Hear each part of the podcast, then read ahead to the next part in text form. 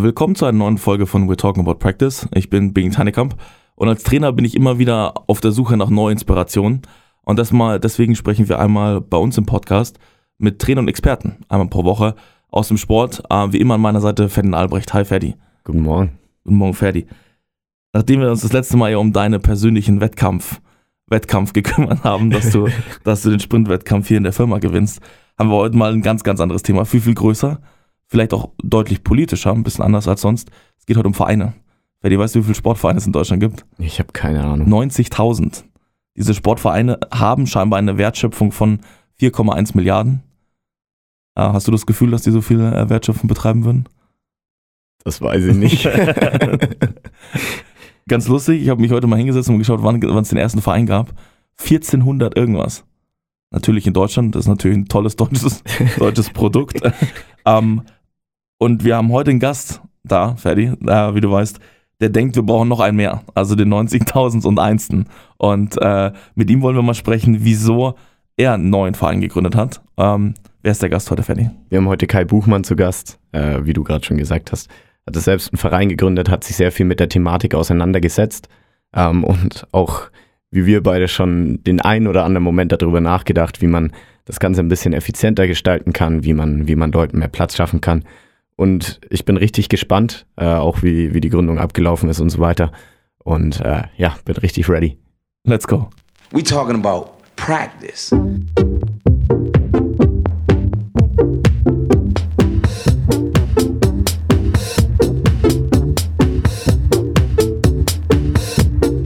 I know it's important. Talking about practice. Willkommen, Kai. Hi. Hallöchen. Ich glaube, wir waren in, der, in dem Intro auch nicht besonders, besonders tief drin, glaube ich. äh, weil du bist auch noch viel, viel mehr als nur Vereinsgründer. nicht, dass du so jemand bist, der da, der da gesagt hat, ich, ich gehe jetzt hier zum, zu, zur, wie, wie nennt Vereinsregister, richtig? Und dann gründe Ja. ich dann einen Verein. Ja, ja. Ähm, vielleicht, um ein bisschen reinzukommen, Kai, vielleicht kannst du dich kurz vorstellen. Du bist ja selber auch äh, Basketballtrainer gewesen lange Zeit.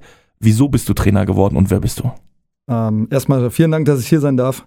Äh, ich bin auch ein bisschen aufgeregt, ähm, weil das ist hier ein mega professionelles Setup. Nein. Ich habe damit. Ähm, nee, total cool. Dankeschön, dass ich hier sein darf. Und ähm, ja, wie, wie begann das eigentlich? Äh, ich war ein kleiner Junge und äh, fand Basketball cool in der Schule und ähm, dann habe ich davon geträumt, dass ich äh, Profi werde. Ich bin ja Jahrgang 80, also ich bin jetzt ähm, junge 41 Jahre vor kurzem geworden und ähm, gehöre so zu der Generation sechste, siebte Klasse und dann wurden wir gerade ähm, mit den Chicago Bulls alle beglückt, ja, die da ganz viele Spiele gewonnen haben. Und trotzdem, immer wenn mich die Leute fragen, war das damals die Bulls, waren das die 93er Europameister des DBB? Ähm, nö, ich, ich fand einfach Basketball cool und ähm, ich war ähm, mit, mit einigen Jungs in der Klasse, ähm, ganz wichtig, äh, ich habe mit jemandem zusammen gespielt ganz lange, der jetzt der Assistant Coach bei Alba Berlin ist, der Sebastian Czonka. Ähm, das war mein, mein großer Buddy. Wir, wir, wir haben beide nur Mist gebaut, ja. Und äh, wir hatten noch ein paar andere Leute dabei. Carsten Veri, der hat dann damals äh, erste Liga bei im MBC gespielt. Die waren alle bei uns bei ADW Berlin. Ähm, das war Akademie der Wissenschaften. Ähm, hier in Adlershof war das ähm, ganz hier um die Ecke, der alte Hangar. Ich weiß nicht, ob das Ding immer noch steht. Ich glaube, es steht sogar noch, aber es wird nur noch als Lagerhalle genutzt. Und da drin habe ich angefangen mit Basketball zu spielen. Und ähm, ja, so kam eins zum anderen. Dann wollte ich eigentlich Profi werden und ich wollte niemals Trainer werden. Das war das Allerschlimmste für mich. und ähm, habe dann aber relativ schnell gemerkt, dass ich zwar groß bin und äh, vielleicht ganz okay werfen konnte, aber ich war nie der Athlet und so weiter. Und ähm, ja, und irgendwann wollte ich dann eigentlich Manager werden Ja. und fing dann an bei ADW Berlin. Die hatten damals eine, für ihre kleine Geschäftsstelle hatten die damals jemanden gesucht, der sich darum kümmert. Und das habe ich dann mit Anfang 20 so ein bisschen gemacht und habe dann aber mein CV noch machen müssen. Und ähm, damals konnte man sich entscheiden, zur Armee zu gehen oder seinen Zivildienst abzuleisten. Und es gab erstmalig das FSJ, das Freiwillige Soziale Jahr. Und da habe ich beim BBC 90 Köpenick, habe ich damals mein, ähm, ja, mein, meine erste Verbindung wirklich mit Trainer sein bekommen. Ich war Katastrophe. Ich bin zu AGs nicht hingegangen. Ich, ich bin dann auch zu früh rausgeflogen. ich hatte gar keinen Bock darauf. Das war ganz schlimm. Das war eine ganz wilde, verwirrte Zeit. Aber ähm, ich habe dann doch gemerkt, so Spiele gewinnen als Coach macht mir Spaß. Und dann habe ich relativ schnell so zwei, drei Leute gefunden, die älter waren und mich ein bisschen an die Hand genommen haben. Und ähm, ja, und dann ging es eigentlich los. Dann äh, vorher in der Liga äh, unbedingt Erster werden wollen und in der Liga unbedingt Erster werden wollen. Und dann durfte ich eine JBBL coachen hier in Berlin. Und die sind gleich zum Final vorgefahren. Das waren die 95er. Mit denen sind wir damals ähm, ganz knapp gegen den späteren Meister Urspring im Halbfinale ausgeschieden. Vor, in Ludwigsburg weiß ich wie viele tausend Zuschauer. Das war total cool. Und ähm, NBBL durfte ich dann coachen und dann äh, Oberliga, zweite Regionalliga und so weiter und so fort. Und dann, ähm, ja, bei Stahnsdorf bin ich gewesen. Also so kam eins zum anderen und irgendwie immer, immer, immer, immer, immer Trainer. Ja, und ähm, dann habe ich nur, vielleicht darf ich das noch sagen, dann habe ich auch festgestellt, ja, erste Liga-Trainer braucht brauch einen anderen Anspruch. Und ähm, dann habe ich angefangen daran zu zweifeln, ob ich das wirklich werden möchte. Du warst ja auch eine Zeit lang in der ersten Liga, ich glaube ein Jahr, richtig? Zwei Jahre? Drei Jahre? Na, ich war Head Coach in Chemnitz mhm. ähm, in der Pro A. Ähm, das war so mein, mein absoluter Höhepunkt. Ähm, und war aber zu geil für mich und die Welt. und ähm, habe ganz viele Spiele gewonnen und dann aber auch ganz viele Spiele verloren und habe nicht das Wissen gehabt, ähm, wie geht man mit so einer Niederlagenserie um. Wie geht man mit den Spielern um, die dann anfangen, nicht mehr so happy zu sein? Und wie geht man mit dem Management um? Wie geht man mit so einem Verein um, der dann mit mehreren tausend Zuschauern pro Spielabend äh, Druck aufbaut? Ja. Und ähm, da war ich zu unerfahren. Und dann bin ich nach Kreilsheim gegangen und bin dort Assistant Coach in der ersten Liga geworden. Und habe gesagt, ich will noch mal lernen. Und bin dann aber in die nächste Situation reingeschlittert, die ähm, auch sehr instabil war. Und da begann es dann so, dass ich überlegt habe, ob Trainer sein auf diesem Niveau meins ist. Mhm. ist ja ganz lustig, das wusste ich gar nicht. Das ist ja wirklich eine Rückkehr an ja. deine Wurzeln. Ich meine, wir sind ja wirklich hier, weiß ich, 200, 300, 400 Meter entfernt ja, also von, wen, von dieser Halle hier. Ich habe vorhin schon gesagt, äh, wenige Meter von hier, ähm, ich bin Uraltkliniker. Ähm, ja. Ich bin hier meine Familie ist hier seit Generationen, ja.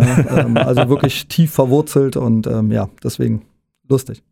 Vielleicht ganz kurz, um so ein bisschen, bisschen reinzukommen auch. Du hast von der NBA gesprochen. Bist du NBA-Fan und was ist so dein Team und deine Spieler? Ja, absolut. Also ich, ähm, ich gucke gerne NBA, ich gucke auch gerne Euroleague. Ich mache da keinen Unterschied, obwohl ich es fachlich unterscheide. Ja. Aber ähm, ja, ich habe äh, eine Zeit lang in Los Angeles gelebt und äh, bin großer Lakers Die Hard Fan. Ja. Was hast du in Los Angeles gemacht? Uh, ich habe dort, ähm, ich habe Englisch lernen wollen und ähm, ja, habe, glaube ich, mehr Quatsch gemacht. so war das. ja, aber äh, Los Angeles-Fan ist erstmal wichtig. Das, das finde ich sehr sympathisch. Sehr gut. Kai, wir wollen auch so ein bisschen wissen, was, was treibt dich an? Was hat dich dann angetrieben dazu, zu sagen, okay, du hast ja gerade schon gesagt, Trainer sein war dann irgendwie nicht mehr so das. Was, was hat dich dazu angetrieben, dann äh, die, den Verein zu gründen? Was hat dich oder was treibt dich jetzt im Moment an? Ja, das war so ein fließender Übergang. Ähm, ich, ich, stand dann irgendwann mal in Kreilsheim unter der Dusche morgens, ähm, habe mich fertig gemacht für den Tag und habe dann so überlegt, was machst du hier eigentlich? Warum bist du jetzt so viele Kilometer weg von daheim, ähm, von, von, von der Heimat? Ähm, Kreilsheim war super, also nicht falsch verstehen. Kreilsheim ist ein unfassbar toller Standort mit ähm, mit, mit Menschen, die da echt für brennen und, und die lieben das, ja. Ähm, das kann man so ein bisschen mit Bamberg vergleichen. Ähm, kleine Stadt, unfassbar viel Liebe für Basketball und Kreuzheim macht ja auch eine, eine tolle Entwicklung durch. Ähm, da sind wirklich enorm tolle Menschen, aber mein, mein ganz egoistisch privater Standpunkt war halt, ja, ich bin da halt allein, ne? Also, ähm, und, und wer aus Süddeutschland kommt, der kennt das. Da sind die Leute von klein auf in in ähm, freiwilligen Feuerwehren und so weiter und so fort. Und ähm, da, da bist du immer der Neue und entweder du heiratest da oder ziehst da für immer hin oder du bist halt immer der, der halt der nette Typ ist, aber du bist halt nicht so wirklich dabei, ja, und das meine ich gar nicht negativ.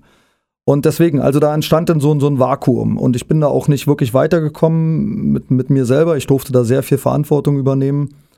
Ähm, ja, und, und dann kamen halt so immer wieder Ideen, wie kann ich wieder zurück nach Berlin und oder in den Berliner Raum und ähm, ja, und so, so hat sich das dann langsam entwickelt, ohne dass man gleich Kreilsheim oder weiß ich, die, die Region, in der man dann beruflich ist, verlässt. Ja.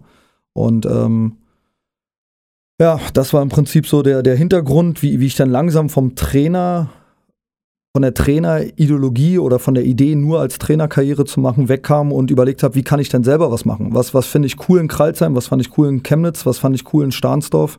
Und was fand ich gar nicht cool und wie kann ich das selber anders gestalten. Du hast, äh, oder auf der Webseite auch deines neuen Vereins schreibst du, Basketball ist für mich nicht nur der schönste Sport der Welt, sondern eine Lebenseinstellung. Hm. Was ist denn Basketball für eine Lebenseinstellung? Naja, gut, das ist natürlich wieder sehr egoistisch als Basketballer formuliert. Da wird jetzt jeder andere Sportler, jeder andere Sportart wird jetzt natürlich da so sagen, ja, Moment mal ganz kurz, äh, Volleyball ist cool oder Handball ist cool oder Fußball. Ähm, nee, ich glaube, dass, ähm, so wie ich das betrachte, ist Basketball deshalb eine Lebenseinstellung, weil es nicht nur um Gewinnen geht, sondern es geht auch darum, Verantwortung zu übernehmen, im Team zu funktionieren.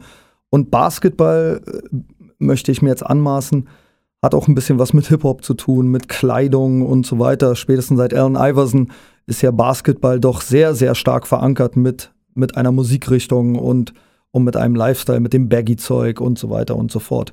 Und ähm, ja, ich glaube, das hat mich immer fasziniert. Und Basketball wird jetzt immer mehr auch zum familientauglichen Sport Nummer eins. Ja, also ähm, ja, deswegen habe ich das so formuliert.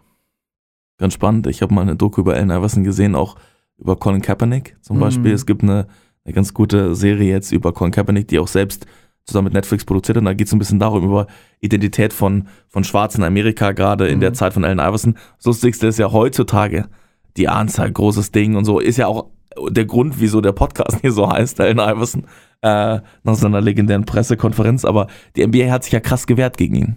Hat es aber nicht Ja, geschafft. das wollte ich jetzt auch gerade noch anführen. Ähm, klar, Allen Iverson ist unglaublich influenced gewesen für eine ganze Generation und gleichzeitig kriegt er keinen Fuß in die Tür, weil, die, weil Basketball sich weiterentwickelt und clean werden will. Ja.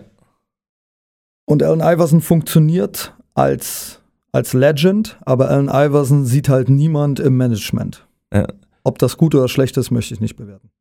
ist, ich finde es ich find's nur, nur schade, dass er das durchmachen musste, weil, weil er ja derjenige ist, also er hat ja auch dieses Bild von, von Hip-Hop, diesem Flair, wie man spielen kann, wie man, wie man so spielt, was wir heute ja sehr schätzen. Bei all den, Ja. den, den großen Stars hat er ja mitgebracht und er muss sozusagen den Kampf führen für alle, die jetzt danach kamen.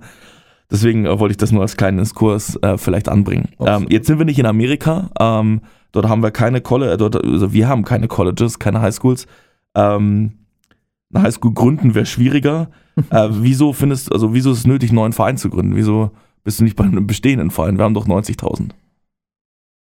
Ja, ist eine gute Frage. Ähm, boah, ganz schwierig zu beantworten, ohne dass ich Leuten auf die Füße trete. Ähm, ich, ich finde, da draußen gibt es, also ich glaube, Berlin hat ja mittlerweile, also der Berliner Raum, der, der Bandes, der Basketballverband Berlin hat ja über 75 Basketballvereine. Ja, das ist ja, das ist ja schon sehr, sehr beeindruckend. Und Brandenburg ist, glaube ich, bei knapp 30 Vereinen. Also lass es, lass es über 100 Vereine hier in Berlin-Brandenburg sein. Ähm, ja, ganz einfach. Ich, ich glaube, dass die Leute, die jetzt schon Vereine führen, dass da nur sehr wenig dabei sind, bei denen ich äh, mich gut fühlen würde in einer Zusammenarbeit. Also ich habe sehr spezielle Gedanken und Ideen, wie ich Dinge führen möchte. Da kann ich vielleicht später nochmal drauf zurückkommen. Aber ähm, jetzt, ich kann das an Potsdam wiedergeben. Äh, mit den Red Hawks, die Red Hawks habe ich mitgegründet. Ähm, mit den Leuten hat es nicht funktioniert, ähm, weil die halt, weil die halt andere Vorstellungen davon haben. Und ähm, da bin ich nicht d'accord. Und der USV, ähm, also auch ein Verein, der jetzt schon ewig auch dabei ist und, und, und wirklich tolle Arbeit macht. Aber ich glaube, dass das mit den führenden Leuten nicht so gut klappen würde. Ähm, aber man soll niemals nie sagen. Vielleicht ergibt sich irgendwann mal, dass diese Vereine in Potsdam sich zusammentun. Ähm, ich ich würde das gut finden für Basketball. Ähm, aber wenn man mich, wie gesagt, fragt, und das wurde ich auch schon in der Vergangenheit oft gefragt, warum machst du was eigenes, warum machst du nichts mit bestehenden Vereinen? Weil ich ja auch viele Dinge nicht gut finde, die dort passieren und die würde ich dann ändern wollen und das wollen aber die Leute nicht ändern, die da ja schon lange sind und damit gibt es, gibt es, glaube ich, zu viele Reibungspunkte. Was sind die drei größten Probleme von deutschen Vereinen oder Sportvereinen deiner Meinung nach? Ich finde, dass, dass Vereine, ähm, du meinst jetzt Basketball oder? Ich denke, das kann, also du hast jetzt Basketballerfahrung, bleiben wir beim Basketball, ja. Ja, ich würde gerne im Basketball bleiben, weil ich will mir nicht anmaßen, über Ja. andere Sportarten zu reden. Ähm, Im Basketball ähm, ist es entweder äh, viel Arbeit, aber wenig Vision oder viel Vision, aber wenig Knowledge, wie man die umsetzt. Also so ähm, Vereine sagen ganz schnell, wir wollen ganz erfolgreich sein, aber die wissen gar nicht, was bedeutet es, mit Agenten zu arbeiten, was bedeutet es, mit ähm, Spielern zu arbeiten, die viel, viel erreichen wollen, wo Eltern dahinter sind, die immer Druck machen. Was heißt es, ähm, ähm, was heißt es, mit Sponsoren wirklich über Geld zu reden und nicht bloß über Unterstützung? Was heißt es, ähm, ein Netzwerk aufzubauen? Was heißt es, mit Fans zu arbeiten, dass die wirklich in die Halle kommen und nicht bloß die Mama und der Papa von den Spielern, sondern wirklich Leute, die Bock darauf haben? Und das sind immer einzelne Faktoren, die alle zusammenkommen müssen.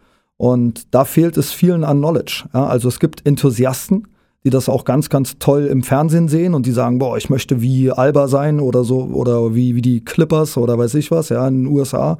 Aber die waren noch nie vor Ort. Und nicht bloß mal einen Tag, sondern die, die müssen das mal ein paar Monate erleben oder vielleicht sogar ein paar Jahre. Und ähm, dieses Wissen mitbringen fehlt den Leuten oder sie haben das Wissen, aber sie sind stumpf. Also sie, sie, sie kriegen das nicht umgesetzt emotional. Und ich glaube, das sind die größten Probleme, dass diese ganzen Faktoren ähm, fehlen. Das ist aber auch im Trainer sein so. Es gibt Leute, die sind fachlich brutal gut, können aber nicht die Spieler erreichen. Es gibt Leute, die erreichen die Spieler unheimlich gut, sind aber fachlich nicht gut genug. Also so, ne, die, die, die Summe aus allen Dingen macht dann das absolute Spitzenniveau. Es gibt ja ein japanisches Sprichwort, was sagt, glaube ich, Vision ohne Taten ist Tagtraum und Taten ohne Vision ist Albtraum. Äh, was ich. Gerade was gelernt, sehr gut. Was ich, was ich sehr, sehr äh, sehr, sehr passend finde an dem Punkt. Und ich glaube, ich würde das, glaube ich, auch viele Vereine auch ummünzen. Ähm, wieso, vielleicht eine Anschlussfrage, bevor wir weitergehen, wieso bleiben so, lang, so Leute so lange in einem Verein? Also es gibt ja durchaus einen Bestand an Leuten, ähm, gerade jetzt Generation 50 plus wahrscheinlich, die jetzt in diesem Verein sind und dort auch immer wieder Aufgaben übernehmen, aber sich trotzdem immer beschweren. Ich habe mal beim DOSB nachgeschaut, die Leute sind ja unzufrieden oft. Haben ja auch viele Probleme, die sie dort mhm. finden, keine Leute oder haben Probleme irgendwie ähm, die Balance im Verein zu halten. Wieso bleiben diese Leute in diesen Vereinen und behalten auch auf diesen Positionen? Also, was glaubst du? Naja, ich glaube, das liegt auch daran, das sehen wir ja gerade auch an der Corona-Diskussion in unserer Gesellschaft. Meckern ist Deutsch. Mhm. Also ich glaube erstmal grundsätzlich äh, erstmal erstmal kritisieren, ja. ja. Und, ähm, und, und eigentlich sich gar nicht unwohl fühlen. Also, wie sagt man so schön, meckern auf hohem Niveau, ne? Das ist ja immer so der Punkt. Ähm, ich glaube, Gewohnheit. Ähm, Gewohnheit also ich kriege das jetzt auch gerade mit, ähm, oder nicht nur jetzt, sondern auch schon vorher. Ähm, du bringst ein gutes Produkt auf den Markt, was wirklich eigentlich überzeugt. Und die Leute sind aber aus Prinzip erstmal kritisch oder, oder abwehrend, weil es neu ist. also so total witzig, ja. Also da kommt was, es ist neu. Äh, ja, muss ich mir erstmal angucken. Er ist aber viel besser als das, was du jetzt hast. Er ist egal, muss ich mir erstmal angucken. Mhm. Es ist neu, könnte, könnte, ja, könnte ja doch nicht gut sein, mhm. ja. Ähm, und ich glaube auch, dass Vereine ähm, immer so lange interessant sind, wie man selber sich nicht einbringen muss. Also wenn ich nur meinen Beitrag zahlen muss und dann so ein bisschen dabei sein muss, dann, dann, dann ist das okay. Ja, ich kann auch mal meckern. Genau das gleiche, also HSV, beste Beispiel im Fußball. Ey, die spielen eine zweite Liga, kriegen nichts auf die Kette und, und, und, und machen das ja auch nicht mit Absicht, aber es ist ja wirklich nicht doll, was, was, was da passiert. Und trotzdem rennen die Leute immer weiter dahin, ja. Also so, ich weiß nicht. Vielleicht ist das so ein bisschen die Mitte davon. Mhm. Was, was ich auch immer ganz spannend finde, ist, dass, dass ich glaube, dass viele auch einfach Angst haben davor, von einem Verein wegzugehen, weil es erstmal Veränderung bedeutet. Man kommt erstmal aus dem gewohnten Umfeld raus, da wo vielleicht auch der ein oder andere Homie ist, ähm, wo man sich mit den Leuten unterhält, wo es vielleicht bei einem anderen, anderen Verein äh, mehr Perspektiven geben würde. Was waren denn da deine Gedanken immer, wenn du jetzt mal von einem anderen, von einem Verein zu einem nächsten gegangen bist? War es eher so ein, du hattest ja schon gesagt, du warst früher unter der Dusche gestanden, hast dich gefragt, was machst du eigentlich? War das eher so Auslösemomente? Also im Fußball haben wir es ja ganz oft, dann, dann gibt es ein Spiel, das wird dann mit 4-0 verloren und dann ist der Trainer weg. Ähm, bei uns wäre es ja eher von uns aus der Wechsel. Deswegen würde mich jetzt interessieren, war es eher ein Moment, der dich getriggert hat am Ende des Tages oder ist es eher so ein so was Schleichendes, was immer wieder kommt, wo man merkt, okay, das, das läuft einfach nicht, das läuft einfach nicht und irgendwann hast du einen Schlussstrich gezogen? Naja, ich, ich glaube, das ist wirklich ein großer Mix aus vielen Dingen. Also ähm, einmal Unzufriedenheit, weil man sich selber überschätzt. Ähm, dann ähm, und, und keiner da ist, der, der einem ins Gewissen redet in einer positiven Art und Weise und sagt, guck mal, das musst du so regeln, das musst du so regeln. Ähm, und ich glaube, ähm, es gibt diese Leute auch immer, wenn man jetzt nicht, wenn man jetzt, also diese Leute hat man im Umfeld, aber die, die wissen ja nicht, dass sie mit dir reden sollen. Deswegen ist man selber oft unzufrieden. Und Unzufriedenheit ist ja auch Antrieb für etwas Neues. Aber in erster Linie ist Unzufriedenheit eigentlich immer im eigenen Kopf, ja, die, die nicht reflektiert ist. Und das ist eine Sache. Die zweite Sache, ähm, warum macht man was Neues, ist so, ähm, ich glaube, weil man weil man dann auch abschließt mit bestimmten Dingen. Also Dinge hat man erlebt und die waren schön, aber man will die jetzt nicht zum 18. Mal wieder erleben. Und dann guckt man, was kann man Neues machen. Ja, das ist ja wie wenn du ein Haus hast und du guckst, ja, du drehst dich im Kreis und sagst, ich bin eigentlich glücklich, aber ich würde jetzt gerne die Terrasse neu machen oder so. Also es, es gibt ja, alles hat ja seine Abschlüsse. Und ähm, ja, ich glaube, das sind so die beiden Faktoren, die da zusammenkommen. Wenn man den, oder deinen Namen in Google eingibt und dann die, die, die Seiten runterscrollt, steht bei einem Artikel, äh, Kai Buchmann wollte die Basketballer der Red Hawks Potsdam mit einer Bayern-München-Mentalität schnell groß machen. Doch für ihn geht es nun nicht mehr in dem Club weiter. Erwartest du zu viel oder erwarten wir zu viel von anderen und von unserem Umfeld? Du jetzt als Trainer. Weil der Zeitungsartikel sagt ja. Ja, also, also zum Beispiel diese, diese Red Hawks Zeit in meinem Leben ähm, war, war Fluch und Segen zugleich. Also es hat mich extrem getroffen, dort nicht mehr weitermachen zu dürfen. Das, das weiß ich noch, als, als wir damals dieses Gespräch in der großen Runde hatten. Ähm, ich war am Boden zerstört. Also es war wirklich, ähm, pff, ob irgendjemand gestorben wäre in meiner Familie. Jetzt in der, in der Nachbetrachtung bin ich sehr dankbar für diesen, für, für diesen Cut, weil ich daraus unheimlich viel lernen durfte. Also, ne, es gibt ja verschiedene Phasen, Trauerphase, Verarbeitungsphase und so weiter. Ähm, warum ich darauf jetzt so, so explizit nochmal zu sprechen komme, ähm, weil dieses Statement Bayern München, ähm, zu dem damaligen Zeitpunkt kam ich aus Süddeutschland ähm, nach Potsdam und wir hatten, und ich hatte erlebt, was es bedeutet, in einem Verein zu arbeiten wie Kreilsheim, wo, wo ein, ein Millionenetat da war. Ich habe Ulm um die Ecke erlebt, ich habe Ludwigsburg um die Ecke erlebt, Bayern München, Bamberg. Die sind ja alle mehr als, also Stunde, Stunde 30 sind die ja nur weg, Würzburg und so weiter. Ähm, und ich kam da runter und hab, äh, kam nach Potsdam und habe gemeint dann zu den Leuten, ja, wir müssen jetzt hier auf die Kacke hauen. Ja, also sorry, wenn ich das jetzt so sage, aber wir müssen richtig auf, auf müssen richtig überzeugen mit, mit großen Ambitionen. Jetzt in der Nachbetrachtung ähm, ist das nur die halbe Geschichte. Man muss, man muss sehr, sehr professionell wirken nach außen und man darf aber seine, seine ähm, Basis nicht vergessen. Ja? Also nur eine erste Mannschaft, die sich von Sieg zu Sieg hangelt, ist auch nicht das Wahre. Ähm, trotzdem glaube ich, dass es für die Red Hawks die richtige Entscheidung war, diese Philosophie zu versuchen zu ähm, ja, umzusetzen, weil ähm, Basketball ist entweder reiner Freizeitsport, oder wenn du mehr willst, dann musst du es als Business sehen. Und als Business musst du es deshalb sehen, damit du Gelder hast, um wieder etwas zu bewegen. Du musst, ich, für mich, meine größte Erfahrung war, dass in Süddeutschland, auch in Chemnitz oder auch in, in Kreilsheim, dass dort viel härter noch, also noch härter gearbeitet wird als in Berlin. Und das bitte nicht missverstehen. Ich glaube, dass überall die Leute hart arbeiten. Aber du hast in Berlin einfach Kids wohnen vor der Tür. Du hast so viele Menschen, dass die, die Halle muss nicht schön sein, die Trainer müssen nicht toll aussehen, also toll angezogen sein. Ähm, du, du, und trotzdem hast du in der Halle Kinder, die vielleicht erste Liga spielen können. Ja? Äh, ähm, Kinder mit Immigrationshintergrund, die eine unglaubliche Athletik mitbringen oder weiß ich was. Also du hast einfach Quantität und daraus Qualität. In Süddeutschland hast du ganz kleine Gemeinden, du hast ganz kleine Städte, du musst unheimlich viel Qualität erstmal ins Umfeld stecken, um da heraus dann um da heraus Kinder zu produzieren. Du hast ja nicht so viele Kinder, ja, also du musst oder nicht so viele Menschen. Und ähm, das habe ich halt gelernt, wenn man diese Qualität aus Süddeutschland hier hochbringen kann, dann entsteht ja mit der Quantität, die vor Ort vorhanden ist, ein enormes Potenzial. Und das war die Idee, warum wir so gesagt haben bei den Red Hawks, wir wollen jetzt was ganz, ganz ähm, Professionelles von Anfang an auf die Beine stellen. Ähm, ja, und jetzt bei Kings and Queens möchte ich halt die nächste Evolutionsstufe darstellen. Ähm, diesen Anspruch zu haben, das Maximale rauszuholen und trotzdem die Basis nicht zu vergessen. Mhm. Ähm, zu dem Basis versus Leistungssport kommen wir gleich noch.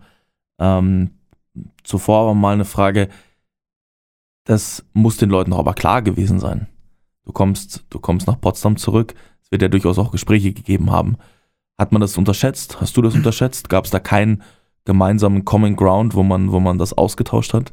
Wie so ein Wechsel aussieht, wie so ein, wie so ein, also wir waren ja fast ja ein bisschen überrascht dann, als, äh, als du mit der Bayern München Mentalität angerollt bist. Nee, ich glaube, ich, also ich, es gab ja vorhin Red Hawks Babelsberg ja. und das war die, die Basketballabteilung, die war da seit zwei oder drei Jahren existent. Die haben da in der ähm, paar Leute zusammengekratzt und haben dort in der, in der Landesliga, also in, der, in Brandenburg ist das die vor, also die, die zweittiefste Liga, darunter gibt es noch die Bezirksliga. Und in der Landesliga, als ich dann aus Kreilsheim da hochkam im Dezember 2018, ähm, haben die da irgendwie, ich weiß gar nicht, waren im Mittelfeld, waren nicht mal auf den Aufstiegsplätzen oder, oder um den Final Four Plätzen. Und ähm, ich glaube, dass man wusste, dass ich jemand bin, der, der ähm, viel Wissen mitbringt. Aber ich glaube, man hat unterschätzt, dass ich jemand bin, der auch sehr doll im Vordergrund stehen möchte, ohne dass ich es böse meine. Aber ich bin halt so jemand, ich rede immer viel, ich, ich, ich, ich, nehm, ich reiße immer viel an mich. Ja? Und ähm, ja, ich weiß nicht, es gab bis heute ja keine klärenden Gespräche zwischen den Red Hawks und mir. Mir wurde bloß gesagt, dass man das nicht weitermachen will. Ich gehe davon aus, dass ich zu viel, dass ich zu vereinnahmend war. Ich glaube, dass ich zu viel, ähm, dass ich zu viel wollte und dadurch andere Leute sich vielleicht nicht gewertschätzt gefühlt genug haben und ähm, dass es dadurch zu einem Bruch kam. Was macht denn dann einen funktionierenden Verein aus in deinen Augen? Äh, das gleiche Phänomen habe ich damals beim RSV festgestellt. Beim RSV waren wir in den ersten Jahren ein ganz kleiner Zirkel. Ähm, wir waren vier Leute. Es gab den Abteilungsleiter Markus Bojan, es gab den ähm, Wladimir Pastuschenko, der jetzt dort auch Headcoach ist und sportlicher Leiter. Und ähm, dann gab es noch den Daniel Fritsche, der ähm, als, als Sportmanager damals auch als junger, als, als junger Kerl ähm, da mit drin war und ich als gar keine Ahnung habender, junger, äh, motivierter Trainer. Und wir vier haben aber die gleiche Sprache gesprochen. Also wir haben uns immer in Kabinen gesetzt und haben dann zu vierter ausgeklügelt, wir brauchen jetzt ein bisschen Geld, wir brauchen jetzt den und den Spieler. Wir, also, und dann war das so, alle haben es abgenickt, alle haben an einem Strang gezogen. Und als wir dann größer wurden, haben wir Leute dazu geholt, die fachlich uns geholfen haben, die uns aber eigentlich nicht als, also als, als, als Team emotional verstärkt haben. Und ich glaube, hier bei den Red Hawks waren die Leute so begeistert von der Idee, sofort etwas auf die Beine zu stellen, dass nicht genug reflektiert wurde, wer ist da eigentlich mit wem an in einem Boot. Ja? Und ähm, dadurch kam es zu, ja, wenn man ein Startup gründet und sich nicht die Leute erstmal anguckt, mit dem man das macht, dann ähm, versteht man sich vielleicht gut und, und redet gern miteinander, aber man ist nicht, man ist nicht One Team, so, also so, so, so wirklich tief verankert, ja. Und ähm, ich höre das dann immer wieder seitdem, dass, dass mir Leute erzählen, ja, Startups gehen oft auch daran kaputt, dass die Leute eigentlich gar nicht so tief verankert sind. Und ähm, ich glaube, dass das bei den Red Hawks so war. Ich habe ich hab da alles reingeworfen und die anderen Leute noch viel mehr haben da alles reingeworfen, aber am Ende des Tages waren wir nicht das Team, was sich vielleicht, was, was sich vielleicht alle dachten. Ja, und dann haben die gesagt, die da schon ein bisschen länger in Potsdam auch mit Babelsberg zu tun hatten, dass sie halt mich nicht mehr dabei haben wollen. Fertig. Glaubst du, dass, du hast jetzt viel von auch so gleiche Sprache und mhm. gleiche Ansätze gesprochen, glaubst du, so eine gemeinsame Mission und vielleicht Vision auch, kann Leute verbinden? Oder ist es, sind es so menschliche Aspekte, die viel, eine viel größere Rolle spielen? Na, beides. Also da sind wir, das habe ich ja vorhin erklärt, auch ob ein Trainer gut ist am Ende des Tages, ob, ob, ob ein Verein gut ist. Ähm, das in der Musikbranche ist, in der Kunstbranche, egal wo, ähm, wenn, wenn du alle Komponenten zusammenbringst. Ich finde immer, ähm, ihr kennt bestimmt von, von, von The Voice, ähm, wie heißt er, Kümmert, ähm, der, der damals das Ding gewonnen hatte der, der Andreas kümmert. Ähm, boah, was ein Sänger, was ein Künstler, Wahnsinn und kriegt sich aber selber gar nicht verkauft. Ja? Also so, ähm, also ist überhaupt nicht für dieses Business gemacht.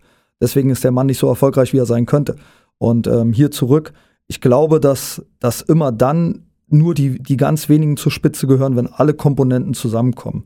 Und es gibt viele Gruppen an Menschen, die haben die verstehen sich super, haben aber nicht das Wissen, das fachliche Wissen. Ich glaube, bei den Red Hawks war alles da, was man brauchte an Komponenten, aber es hat menschlich nicht so gepasst. Ja, also nicht so tief, wie, wie alle vielleicht gehofft hatten. Und ähm, ja, und, und deswegen glaube ich, dass, dass nur die weiterkommen, die alles zusammenbringen. Das heißt, ohne Jerry Krause gäbe es keinen Michael Jordan und ohne Michael Jordan kein Jerry Krause, oder? Ja, und das denke ich auch ganz fest. Und ich finde auch diese Diskussion, die jetzt auch mit Pippen gerade laufen, äh, ja. äh, unglaublich ermüdend. Ähm, gleichzeitig lebt davon Sport, ähm, ja. dass, dass du ständig alles auf den Prüfstand stellst und jeder hat eine andere Meinung und so weiter. Aber ganz persönlich finde ich es ermüdend. Vielleicht für alle kurz zusammengefasst, Jerry Cross war damals, glaube ich, GM, oder? Bei den Bulls. Ja, ja. und äh, äh, laut Jordan wissen wir jetzt, dass, oder der, der, der ganzen Dokus, die da abgehen, äh, er war total verhasst. Das ist eigentlich schade, weil ich meine, ich glaube, er war jemand, der das sich auch mitgestaltet hat, aber am wenigsten Credit dafür bekommen hat. Aber absolut, äh, absolut. Und, und ähm, ja, schade, schade trifft's gut, ähm, weil äh, ich glaube, der Mann wollte auch nur seinen besten Job machen. Absolut. Selbstverständlich. Wir wollen beim Podcast auch immer ein bisschen was Praktisches reingehen. Jetzt haben wir ja die Chance mit dir, ähm, das Ganze mal zu tun. Wie lief denn die Vereinsgründung ganz praktisch ab? Tag 1. Tag 1, Tag 2. Naja, man spaziert durch seine Wohnung und überlegt, hm, wie geht's jetzt weiter? Nachdem man da gerade von einem anderen Verein äh, vor die Tür gesetzt wurde. Ähm, ja, und dann äh, geht man ins Internet und guckt, wie gründe ich einen Verein? und stellt fest, man braucht Gründungsmitglieder. Und jetzt kommt das Spannende daran, dass es gar nicht so einfach, Leute zu finden, die sich committen zu sagen, ich mache da mit. Ähm, also du findest Leute, die sagen, ich mache eine Mitgliedschaft und ich zahle mein Geld und lass mich in Ruhe. Äh, oder mein Kind soll Basketball spielen, ich bin sofort dabei, wo unterschreibe ich. Aber ein Commitment äh, zu kriegen von Leuten, zu sagen, ich bin Gründungsmitglied, was eigentlich gar keine größere Verantwortung ist oder so, unfassbar schwer. Und ähm, ja, ich hatte das große Glück, dass ähm, Leute trotzdem an meine Arbeit geglaubt haben und äh, es waren dann am Ende Eltern von Spielern, die gesagt haben, nö, wir sind ja hier beim Basketball wegen dir, Kai. Und ähm, ob da jetzt äh, FC Bayern München draufsteht oder HSV oder Red Hawks, ist uns Latte, wir wollen mit dir arbeiten. Und dadurch hat mir das die Tür geöffnet. Hm, braucht brauch, brauch glaube ich, sieben Leute. Ja, du brauchst sieben Leute. Mindestens. Äh, was, was hast du den Leuten erzählt?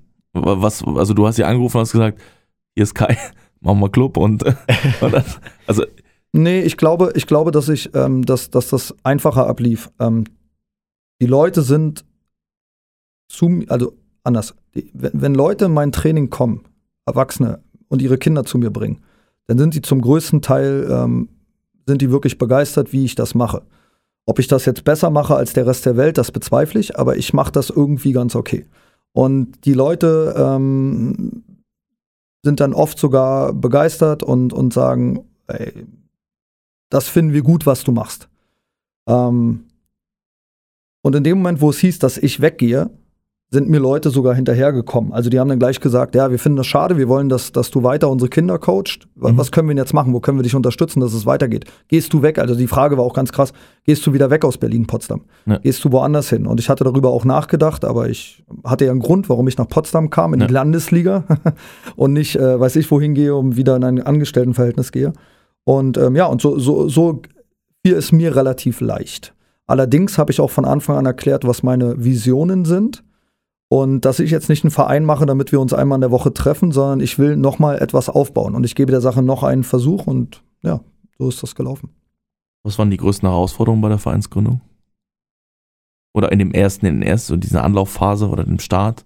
Also, es fiel mir doch relativ leicht, weil ich halt von anderen Vereinen lernen durfte. Ich hatte auch noch viel Papierkram von vielen anderen, also ich wusste einfach, wo ich sofort nachgucken muss. Wie, wie wird eine Satzung geschrieben? Ähm, ich hatte Netzwerk, wer, wo, wo, ist ein, wo ist ein Notar?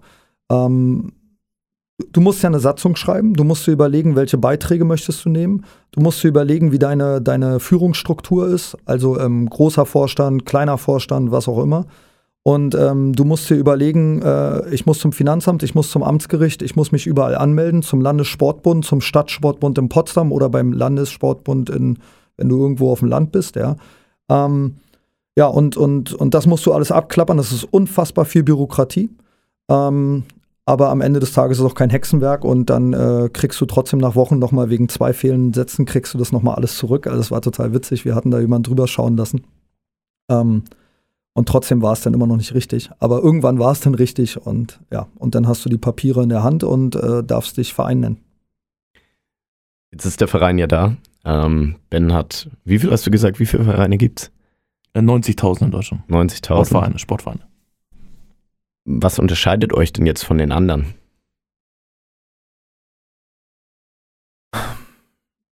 Also erstmal unterscheidet uns der Standort. Wenn du in Berlin bist, bist du immer einer von ganz vielen. Du bist einer von ganz vielen. Du bist und nicht bloß Basketball, sondern du konkurrierst ja mit Eishockey, mit Handball, mit Fußball, mit Volleyball und so weiter und so fort. Nun hast du das in Potsdam natürlich auch. Du hast ja Turbine Potsdam, Babelsberg, Fußball, du hast ähm, SC Volleyball. Ähm, also du hast da schon ein paar große Player in so einer relativ kleinen Stadt mit 180.000 Einwohnern. Aber ähm, uns unterscheidet basketballtechnisch, dass ich meine sehr, sehr viel Wissen zu haben und dadurch eine hohe Kompetenz sofort anbieten kann. Und Kings and Queens habe ich das ja bewusst genannt, weil ich glaube, dass Basketball viel zu sehr auf Jungs fokussiert ist. Ähm, Mädchenbasketball gibt es in Potsdam gar nicht. Also es ist total krass. Also wir haben da, weiß ich, äh, jetzt vier Vereine mit dem SC Potsdam noch dazu. Und überall spielen Jungs in Mannschaften, also ganz toll. Und dazwischen spielt dann immer so ein Mädchen oder zwei. Und ähm, ich glaube, dass die wenigen Hallenzeiten, die Vereine haben, immer erstmal vollgestopft werden mit Jungs, weil es mehr Jungs gibt. Und ich sehe das anders bei Kings and Queens. Ich nehme Hallenzeiten bewusst nur für Mädchen. Und wenn da erstmal zwei Mädchen kommen, dann kommen da eben erstmal zwei Mädchen. Und irgendwann kommen dann vier und irgendwann kommen acht und irgendwann kommen zehn. Das ist die erste Sache. Die zweite Sache ist, es gibt kein Rollstuhlbasketball in Potsdam. Also, ich, wir bieten Rollstuhlbasketball an. Ähm, das ist ein bisschen komplexer, das ist nicht so einfach. Dazu braucht man Rollstühle, dafür braucht man Netzwerk. Ähm, es gibt jetzt auch zum Glück, toi toi toi, weniger Menschen, die Rollstuhl fahren als andersrum. Ähm, deswegen ist das auch nicht so einfach. Dann, es gibt keinen Seniorensport in Potsdam. Also ihr habt bestimmt schon mal von Ü-Mannschaften gehört. Ähm, gibt es auch in anderen Sportarten. Es gibt in Potsdam keine Ü-Mannschaft, also Ü40 oder Ü45. Haben wir jetzt auch aufgebaut. Wir haben jetzt schon eine Trainingsgruppe, wo über 15 Leute da rumrennen und ähm, sich bewegen.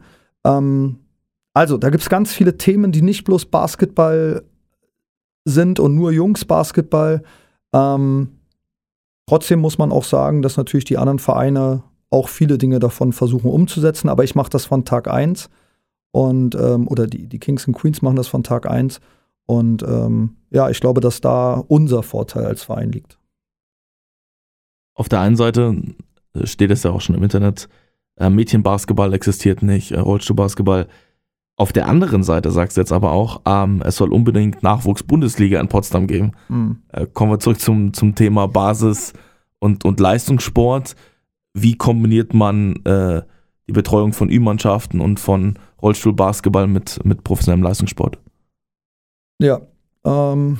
Und wieso? Also, auf der einen Seite sagt man das soziale Engagement und das soziale Miteinander und dann der professionelle Sport. Und du hast ja gesagt, es geht entweder das oder das es geht das oder das, habe ich das so gesagt? Du hast, glaube ich, gesagt, dass es, man muss sich schon entscheiden, entweder man macht Breitensport und oder man macht einen sehr professionellen ja, Verein. Wann habe hab ich das gesagt? Also nicht, dass ich dich hinterfragen will, ja. sondern es ist jetzt wichtig von der zeitlichen Einordnung. Mhm. Ich glaube, du hast gesagt, es ist wahrscheinlich eher so eine, so eine Philosophiefrage. Also man kann ja wahrscheinlich auch professionell arbeiten im Rollstuhlbasketball, wenn, mhm. wenn du darauf hinaus willst. Aber wie? Nee, nee, äh, genau. Ich, nee, dann habe ich das falsch formuliert. Ich meinte jetzt mit der Nachfrage nur, ähm, ich habe ja vorhin davon gesprochen, dass sich auch bei mir Dinge ständig weiterentwickeln. Mhm.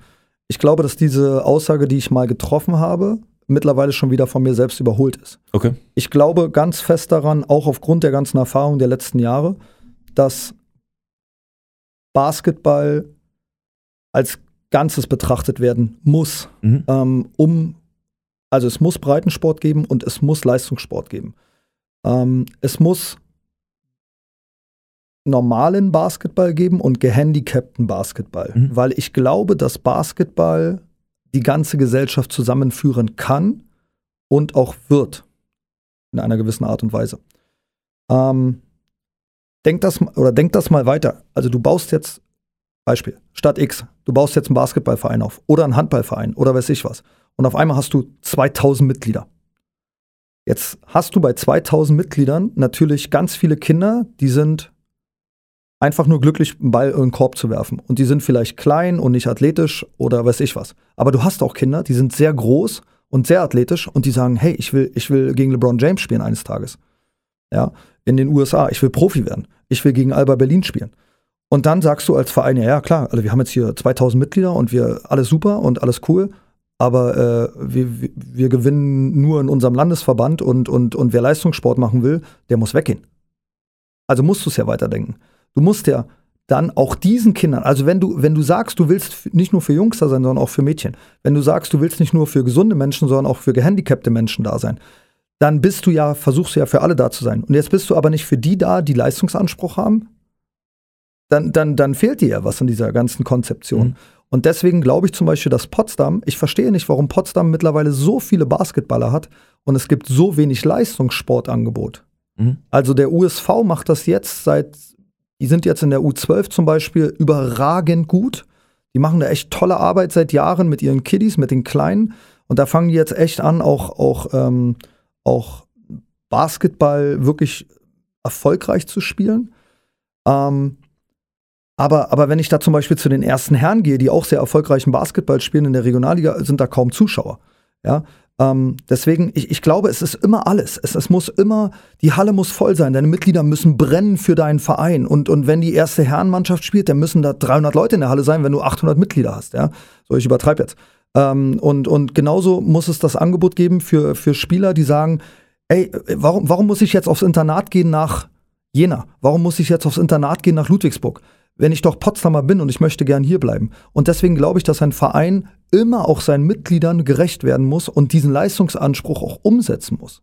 Ja, und deswegen glaube ich, dass Potsdam, jetzt äh, als explizites Beispiel, unbedingt auch Leistungssportangebote haben muss, damit alle Kinder, alle Jugendlichen da bleiben können, wo sie sich wohlfühlen. Wie, also, ihr habt jetzt, glaube ich, gerade gelesen, vielleicht hat sich das auch stark verändert. 40 Mitglieder, oder? Bei 40? uns, Ja, wir sind mittlerweile über 100 Mitglieder innerhalb von vier Monaten. Gratulation. Und wir bewegen, Dankeschön. Und wir bewegen jetzt schon ähm, unter dem Siegel Kings and Queens, oder sich unter dem Wappen, bewegen wir jetzt fast 250 Kinder mittlerweile in vier Monaten in ganz Potsdam. Also nicht Mhm. Kinder, ähm, also Kinder und Erwachsene knapp 250. Ja. Innerhalb von vier Monaten. Das heißt, das Wachstum ist da, aber wie glaubst du, bringst es dann zusammen? Weil klar kann man jetzt sagen, hey, Breitensport und Leistungssport, Mhm. äh, wenn die große Frage kommt, äh, wir haben jetzt 400 Euro und wir müssen einmal Jugend-Bundesliga oder hier ähm, U16 Bundesliga spielen, müssen dafür 400, 500 Kilometer fahren. Auf der anderen Seite brauchen wir neue Rollstühle. Wie, wie kommt man da zu einer Lösung? Habt ihr euch da schon ausgetauscht? Gibt es dort schon, schon Überlegungen? Naja, das Paradoxe daran ist, wir, wir reden immer über wir. Mhm. ähm, ich äh, bin wirklich im Moment ein Alleinkämpfer. Das liegt aber an, an, an zwei Sachen. Also erstens durch meine Erfahrung mit in der Vergangenheit, in der kürzeren oder in der, in der näheren Vergangenheit, ähm, überlege ich dreimal, mit wem ich zusammenarbeite. ist vielleicht auch ein bisschen, äh, ein bisschen, bisschen ängstlich, ein bisschen scheu, ja. Ähm, bin jetzt aber gerade dabei, wirklich auch Menschen zu finden, denen ich vertraue und die mir helfen, dieses Projekt wachsen zu lassen, weil ich kann ja nicht 70 Stunden die Woche nur alles alleine machen. Ähm, und, und dann zu deiner Frage, wenn, wenn man das, man, man muss, also es gibt, es ist wie eine Waage. Also du kannst nicht immer nur eine Seite füllen. Du kannst nicht nur sagen, nur mehr Mitglieder und, und die wachsen und wachsen und wachsen und, und die andere Seite der Waage, du hast kein, keine Manpower, die das bewegt. Gleichzeitig kannst du nicht nur Leute haben, die, die alle tolle Ideen haben, aber die kommen nicht an die Mitglieder ran, ja. Also es, es ist immer wieder ein Geben und Nehmen, ja. Es, es wächst immer wieder, ähm, es, es schaukelt sich gegenseitig hoch, wie es so schön heißt. Und ähm, ich glaube, dass man den Grundansatz ändern muss. Und was ich damit meine ist, man kann nicht nur sagen, wir wollen jetzt Männer in die erste Liga bringen, sondern du musst immer davon reden, wir wollen ein Programm entwickeln. Und dazu gehört, vielleicht eine Herrenmannschaft mit Sponsoren zu versehen. Dazu gehört, eine Rollstuhlmannschaft mit Rollstühlen und Equipment zu versorgen. Und aber auch denen die sportliche Perspektive zu bieten, wenn ihr erfolgreich seid, könnt ihr wachsen. Und das muss immer als großes Ganzes verstanden werden. Und ich glaube, dass wenn man das tut, in Kombination mit der Tatsache, dass man auch seine, seine alle, wir haben zum Beispiel bei den Kings and Queens keine 5 Euro Beitrag im, im Monat. Warum? Weil auch Sport, Mannschaftssport, ganz oft in Deutschland daran krankt, die finden keine Sponsoren und die haben kein Geld von sich aus und nichts wird bewegt. Also du kommst nicht weiter. Und bei uns war das so, wir, wir nehmen relativ hohe Beiträge im Verhältnis zum Klavierunterricht oder Tennisunterricht immer noch lachhaft, aber für Basketball relativ hoch. Und dadurch haben wir die Möglichkeit von Anfang an auch Dinge gleich zu bewegen. Und, und den Gedanken nur noch, deswegen zu deiner Frage, ich glaube, dass wenn man es vom ersten Tag an auch wirklich überzeugt verkauft, dann funktioniert das auch, dass man den Leuten klar macht, es ist nicht nur ein, ein Element. Mhm. Du hast jetzt von, von einer sehr großen und schnell wachsenden Community in eurem Verein ge gesprochen. Du hast auch von einem äh, Programm gesprochen. Wenn das jetzt weiter wächst, hast du ja, ja sehr viele Menschen erstmal auf einer Seite. Und du hast gesagt, du, dir fällt es gerade, oder was heißt, dir fällt schwer, aber du nimmst du willst den Leuten vertrauen und so weiter. Jetzt gibt es ja in, in, Deutschland das, das gute Ehrenamt, mhm. ähm, Trainer zu sein. Ähm, glaubst, glaubst du, dass, dass das noch funktionieren kann, dass, dass es wirklich Leute gibt, die nur Trainer sind oder sollten dann wirklich diese Community, die du jetzt hast, viel mehr Aufgaben an sich übernehmen? Wie, wie sind deine Gedanken? Also wie willst du später rausstrukturieren? Gerade hast du gesagt, du bist äh, eine, eine Ein-Mann kämpfende Person. Irgendwann muss es ja wachsen und irgendwann brauchst du mehr Manpower. Ja, ich glaube, ich, ich glaube, das puh, ganz, auch ganz komplexes Thema. Ähm, Ehrenamt, warum, warum funktioniert oder warum hat das früher funktioniert? Weil der Anspruch im Umfeld nicht hoch war. Also Achtung, jetzt nicht, nicht missverstehen. Ich meine damit nicht, dass die Arbeit nicht gut war oder die Leute keine Vision hatten. Aber es war okay. Du bist nach deiner Arbeit oder nach der Schule bist du in den Verein gegangen, du hast deine Lebenszeit da rein investiert und es gab Menschen, die entweder gespielt haben und dazu als Pendant die Leute, die gesagt haben, ich bin erwachsen, ähm, ich spiele jetzt vielleicht nicht mehr mit den Kids, aber ich möchte den einmal in der Woche für 90 Minuten oder zweimal in der Woche für 90 Minuten etwas beibringen. Dann kam dieses Denken, okay, wir müssen professioneller werden. Und auf einmal flossen Gelder in Bereichen und andere Leute haben dann gesagt, ja Moment, aber warum stelle ich mich denn eigentlich hin? Also es gibt immer unterschiedliche Menschen. Manche Leute sind einfach glücklich, was zu tun, aber viele Menschen in unserer Gesellschaft denken immer, warte mal, wenn der Geld kriegt, warum kriege ich dann kein Geld? Und dadurch fing dieses Ehrenamt an zu bröckeln. Und ich glaube, dass wenn wir das Ehrenamt mehr fördern, dass die Leute vielleicht dann keine Bezahlung stupide bekommen, aber wenn sie zum Beispiel ähm, wieder das Gefühl haben, dass ihre Arbeit gewertschätzt wird über eine, vielleicht, äh, Beispiel, einmal im Jahr fahren alle Ehrenamtler auf, nach Rügen, also so als Beispiel und dann gibt es da eine Woche lang eine mega tolle Zeit. Und dann nimmt der Verein ruhig mal ein paar Euro in die Hand, was immer noch aufs ganze Jahr wenig Geld ist, aber ihr versteht, worauf ich hinaus will. Also, wenn man, wenn man, das, wenn man das wirklich liebevoll beschäftigt, wenn man vielleicht den Leuten auch immer wieder das Gefühl gibt, hey, du bist nicht nur hier und danke für deine Arbeit, sondern hier hast du auch mal ein Hoodie vom Verein, ja, und, und wir, wir wissen das zu schätzen, dann glaube ich, dass Ehrenamt funktionieren kann unter dem Aspekt, dass die Person, die du dafür findest, auch sagt, hey, ich brauche jetzt kein Geld, ich, ich verdiene gut, ich bin glücklich, aber ich mache das gerne für den Verein. Gleichzeitig muss man aber auch seine Strukturen dann verbessern für die Leute, die sagen, ich will was machen, aber ich möchte dann in der Zeit nicht überlegen, ja, ich hätte jetzt auch in einer Bar arbeiten können als Student und dann hätte ich mein Geld verdient. Also man muss die Leute ihren Bedürfnissen entsprechend abholen. Deswegen glaube ich, dass das Ehrenamt nicht stirbt, wenn wir uns respektvoll darum kümmern, aber nur die Leute sagen, nur den Leuten sagen, komm mal in die Halle, mach mal was und danke, das wird nicht reichen. Mhm. Jetzt sagst du das und jetzt kommen wir zu dem nächsten Punkt. Du sagst, ihr habt jetzt über 100 Mitglieder. Mhm. Ist ja ein Verein. Ein Verein ist ja per se eine mitgliedergeführte Gruppe. Ja. ja? Jetzt bist du, sagst du, du bist der, ähm, bist derjenige, der der Entscheidung und bist auch der Einzige, der auf der Website zu sehen ist. Das ist mir ist mir aufgefallen. Wie passt es jetzt zusammen, dass du weiterhin Leute begeisterst, die Teil des Projekts sein wollen? Es gibt sicher manche Leute, die wollen gar nicht präsent sein. Bin mir sicher, es gibt aber genauso viele Leute, die auch präsent sein wollen. Wie ja. läuft es bei euch? Wo kommen die Trainer her? Wer macht die ganzen Trainingseinheiten und wie gestaltet sich das?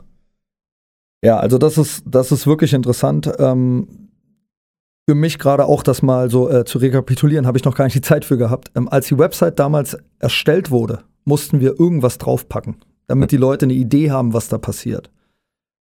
Jetzt, vier Monate später, ist diese Website definitiv ähm, entwicklungswürdig, ja. dass das auch den nächsten Schritt geht. Ähm, ich glaube, dass sowas, also nur weil ich da draufstehe, heißt das nicht, dass es nur mich gibt. Ähm, ich glaube, dass sowas sich auch hier wieder hochschaukelt in einer positiven, konstruktiven Art und Weise. Ähm, und jetzt habe ich den Faden verloren. Äh, einfache Frage, wie läuft es bei euch jetzt? Also, man, man, wenn ich jetzt auf die Website schaue, sehe ich dich. Wie organisiert ihr diese 200 Leute, die sich bewegen? Weil du kannst ja nicht 30 ja. Trainingseinheiten machen pro Woche. Ah, doch, lach nicht, ich tue es. Ja, okay. Ich tue es und ich krieg's wirklich hin, an aktuell zweieinhalb Tagen in der Woche irgendwie überall zu sein. Also meine Freundin sieht mich kaum noch. Ähm, das, ist, das ist total witzig. Aber es macht ja auch großen Spaß, ja. Und ich mache es ja auch für eine Sache. Aber jetzt ist definitiv der nächste Entwicklungsschritt, auch Leute zu finden. Ich habe drei Leute, die mich aktuell intensivst unterstützen. Und mit denen macht die Arbeit auch unfassbar großen Spaß. Aber ähm, ja, ich brauche Personal, gar, gar keine Frage, ja. Und, und das ist jetzt der nächste Schritt, diese Leute auch zu finden. Also ich komme jetzt mit meiner Kapazität an meine Grenzen. Und der Plan war ja auch nie, dass ich äh, überall in den Hallen stehe, sondern Mhm. die Idee war, dass ich den Leuten helfe, ins Netzwerk hole und daraus, aber es muss ja auch erstmal ein Produkt geben. Und deswegen muss ich ja in Vorkasse gehen. Und meine Vorkasse ist, jetzt diese ganzen Leute motiviert zu haben. Und jetzt brauche ich wieder Hilfe. Also, und das meine ich mit diesem Aufschaukeln, ja. Also ich gebe was in Vorkasse, dann kommen Leute, helfen mir, dann gehen wir wieder in Vorkasse, dann kommen wieder Leute dazu und so weiter. Mhm. Wir haben viel über Visionen gesprochen. Ähm, jetzt würde ich mir ganz, also jetzt stelle ich mir die Frage, was ist denn jetzt die Vision für die Kings and Queens? Wo soll es hingehen? Was sagt die Entwicklung? Die Entwicklung ist nie abgeschlossen und auch die Visionen sind nie abgeschlossen, weil die immer wieder neue Blüten und neue Knospen ähm, treiben. Aber die Grundvision der Kings and Queens ist das, was ich euch jetzt gerade die ganze Zeit äh, so ausführlich erzählt habe. Ich möchte es einfach richtig machen. Und zwar richtig alle abholen. Ich möchte, dass dieser Verein Leute begeistert. Und wenn das am Ende des Tages 10.000 sind oder eine Million, ist es ja nicht falsch. Also es, ist ja, es gibt ja kein Ende. Es muss immer wieder ein Angebot geschaffen werden. Hallenzeiten, Equipment, die Trikots müssen geil aussehen. Die Leute müssen, müssen gerne für die Kings and Queens spielen, weil sie sich da auch wiederfinden. Das ist für mich ein Verein. Ein Verein hört nie auf zu wachsen. Und ich sehe ihn auch immer als Business. Ich sehe ihn deshalb als Business, weil Geld bewegt etwas. Ganz, ganz einfaches Beispiel. Du hast ein Kind zu Hause, was sagt, ey Papa, ich habe richtig Bock. Ich habe richtig Bock, irgendwas zu machen. Und dann sagst du, scheiße, wir haben kein Geld. Also, wir haben, da, wir haben dafür kein Geld. Also stoppst du ja eine Ich hab Bock drauf Entscheidung. Wenn du jetzt Gelder hast und die in Strukturen entwickelst, äh, steckst, dann entwickelst du vielleicht kurzfristig etwas nicht so schnell, wie wenn du jetzt, also Beispiel. Was mich immer ärgert, ist, dass kleine oder neue aufstrebende Vereine eine Mannschaft haben, die spielen in der Regionalliga und du hast ein Budget von 150.000 Euro. Und jetzt wird, werden diese 150.000 Euro auch noch in den 12. und 13. Spieler gesteckt, statt in den Physiotherapeuten, statt in den Athletiktrainer, statt in das Programm, was dir hilft, dein, deine Strukturen weiterzuentwickeln im Hintergrund. Ja, da gibt es ja ganz viele Apps und so weiter. Verstand ich, verstand ich nie. Warum muss noch der 13. Spieler bezahlt werden? Dann spielst du halt nur mit acht, nimmst noch vier Jugendspieler dazu, die einfach den ganzen Tag mit wie ein Honigkuchenpferd durch, durch die Gegend rennen werden und sagen, boah, ich darf bei denen mitspielen. Ja, und, und, und du hast aber viel mehr bewegt. Ich finde das bei Bayern und bei Alba gerade ganz interessant. Alba Berlin hat nie diesen Etat wie Bayern München. Alba Berlin investiert aber immer in Struktur, immer weiter in Struktur. Jetzt hat Bayern das Geld und Bayern hat einen ganz anderen Anspruch. Nochmal, die wollen ja wie die Fußballer immer Champions League-Sieger werden, in dem Fall Euroleague-Sieger und wollen die Playoffs. Aber Alba hat mit weniger Geld viel mehr Entwicklung hingelegt. Und da kommen wir wieder zu den Kings and Queens. Ich möchte, dass alle sich gewertschätzt fühlen und alle den, die gleiche Aufmerksamkeit bekommen. Und wenn du keine ersten Herren hast, die erfolgreich spielen, warum sollen deine Kids in der U10 motiviert sein? Also du willst ja im Verein, ich, ich will mal wie dieser große Junge sein oder dieser große Mann, der 2,10 Meter ist. So will ich mal sein. Oder der große 1,80 Meter Erwachsene, ich bin auch klein, aber das kann ich werden. Und bei den Mädchen genau das Gleiche. Da musst du zu den Queens aufschauen können. Und bei den Rollstuhlfahrern muss es so sein, scheiße, ich hatte einen Unfall und ich bin jetzt ein halbes Jahr später, bin ich endlich wieder im Leben angekommen und ich habe Basketball geliebt, aber ich kann nicht mehr Basketball in meinem Verein spielen, weil es kein, weil es kein Rollstuhlbasketball gibt. Ja, oder und so weiter und so fort. Und in der Schule, ey cool, es gibt eine Basketball-AG. Beispiel, Talentiade. Wir waren jetzt, äh, wir waren auf der Talentiade in Potsdam. Ich gucke mir ja nun schon sehr lange Talentiaden an. Wie laufen Talentiaden ab? Da kommen 10, 15 Vereine aus der Region. Meistens sind die Zivis dabei und beim Basketball sind es immer die Zivis. Da wird immer der Zivi hingeschickt, der da steht, ein bisschen verpennt, auch noch nicht viel Lebenserfahrung, denkt, oh scheiße, warum muss ich jetzt hier sein? Um 8 Uhr das schon da sein. Kinder schreien, ich war da auch Kinder, schon mal. genau. So, und dann, dann stehen die da mit einem Basketballkorb und geben den Ball und sagen, hier, wirf mal. Ja. Kriegst du kein Kind hin. Wir waren jetzt bei der Talentiade, haben zwei Spieler mitgenommen, die haben von oben bis unten Klamotten angehabt, unsere Trikots, ja, diese, diese Kings and Queens Sachen. Waren große Jungs, da waren Drittklässler, Viertklässler, die haben alle zu denen aufgeschaut, boah, sind die riesig. Und unsere Station hatte dazu noch riesengroße Beachflags und Roll-Ups und so weiter. Das sah alles aus wie Bling Bling. Dann durften die noch unsere Trikots für die Kinder überziehen, als sie dann gespielt haben. Und wir haben von 180 Kindern 18 Anmeldungen im Verein innerhalb einer Woche gehabt. Weil die gesagt haben, boah, wie geil war das denn? Ich meine, da sitzen auch die Eltern alle oben auf der Tribüne und Ja, warten. natürlich, kommt auch noch Kinder- So, und, und eigentlich, und hier sind wir wieder beim Punkt. Deswegen mache ich meinen Verein, weil ich nicht, weil ich denke, alle anderen sind doof, sondern einfach, weil ich meine Visionen umsetzen möchte und ich möchte mein Brennen für diesen Sport, ohne dass ich da vorher, dürfen wir das machen, können wir das machen, was hältst du? Ah, nee, weiß ich nicht und so weiter. Und dann redest du oft mit Leuten, die 40 Stunden in der Woche arbeiten, noch ihre Kinder zu Hause haben und dann sich erst mit Basketball beschäftigen. Und das möchte ich nicht und deswegen habe ich meinen eigenen Verein gegründet. Kai, das ist ein gutes Schlusswort. Wollte ich auch Ah. gerade sagen. Wir haben immer noch eine Frage. Ah, sorry, Ferdi. Äh, wir haben noch immer eine Frage. Größtes sportliches Ziel in deinem Leben? Das ist unsere letzte Frage immer. Was, was würdest du dort sagen? Ähm, hätte ich dir vor, vor ein paar Jahren noch beantwortet mit, ich möchte mal äh, Euroleague-Coach werden. Mittlerweile, ähm, und das kann sich auch wieder in fünf Jahren ändern, aber glaube eher, dass ich jetzt so mein, mein Ding gefunden habe. Ähm, es gibt bei der BG Göttingen den Wessels. Ich weiß jetzt nicht, wie er mit Vornamen heißt. Und der ist jetzt auch schon sehr, sehr betagt. Also der ist bestimmt jetzt schon 80. Es gibt dieses ähm, Miniturnier in Göttingen seit den 70er oder 80er Jahren. Ich hoffe, jetzt killt mich keiner, wenn es das erst seit den 90ern gibt, aber es gibt das schon sehr, sehr lange. Und das ist das größte Miniturnier in Deutschland. Und noch vor einigen Jahren bin ich da immer gewesen mit Kids. Auch dieses Jahr werden wir da hoffen, oder im kommenden Jahr werden wir da hoffentlich wieder hin können. Und da ist Wessels immer rumgelaufen und alle Kinder, die da waren, waren wegen ihm dort, weil er diese Vision hatte.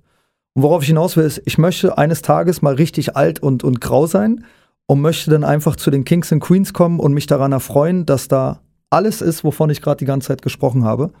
Und dann bin ich happy. Alright. Das ist mal ein Statement. Sehr gut. Kai, vielen, vielen Dank, dass du heute da warst. Vielen, vielen Dank. Dankeschön, dass ich äh, hier was sagen durfte. Schönen Tag wünschen wir dir und Bis Macht's zum gut. nächsten Mal. Euch Ciao, auch. ciao. Danke. Ihr habt gerade die neueste Folge von We Talking About Practice gehört. Wenn ihr weitere Informationen zu unserem Gast sucht, hilft ein Blick in die Shownotes. Dort findet ihr alle wichtigen Links und Kontaktinformationen. Ebenso freuen wir uns über eure Wünsche und Anregungen. Schickt uns euer Feedback unter podcast.blindside.pro oder Blindside App auf Instagram. Wir hoffen, es hat euch gefallen. Bis zur nächsten Episode bei We're Talking About Practice Euer Ferdi. und Ben.